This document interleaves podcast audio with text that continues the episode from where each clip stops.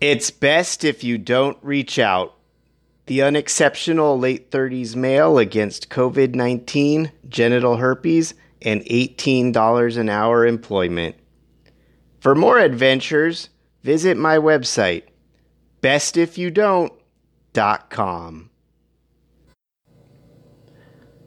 Part 50 One year later. Close enough. We're still about three months away from one year since I left the Hummingbird Academy, but that's what I wanted to call this chapter.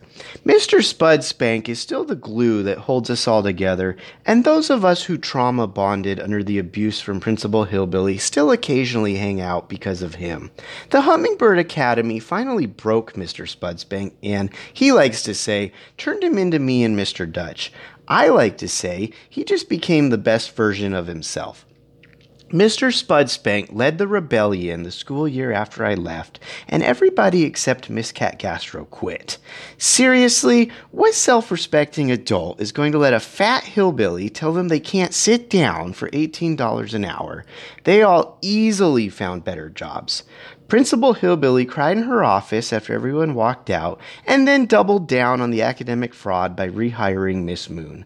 My students at Fox High School hear rumors that another charter school exists across the freeway where students are considered customers, don't wear masks, and can graduate just by clicking on a computer screen.